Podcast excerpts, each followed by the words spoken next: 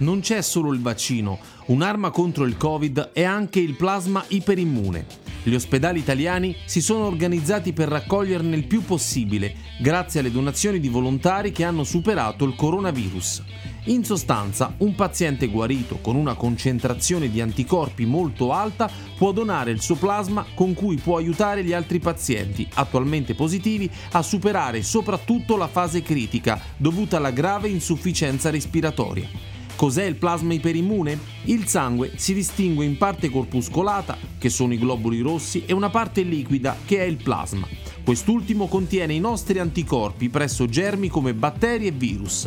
Nel paziente guarito da coronavirus possiamo trovare un certo quantitativo di anticorpi contro il virus, quantitativo che può cambiare Può essere basso, medio o elevato. Per plasma iperimmune si intende quel plasma che contiene quel quantitativo di anticorpi elevato. Serve a poter trattare i pazienti contagiati dal virus con insufficienza respiratoria di grado intermedio o medio severo e aiutarli a superare la fase critica della malattia.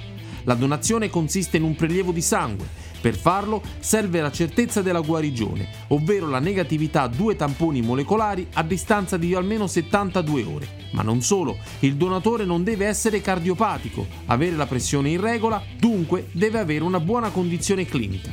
La raccolta di plasma iperimmune avviene all'interno delle strutture della rete trasfusionale regionale, servizi di immunoematologia, medicina trasfusionale e unità di raccolta associative, con il contributo organizzativo di tutte le sedi Avis e di tutte le associazioni e federazioni di donatori volontari di sangue.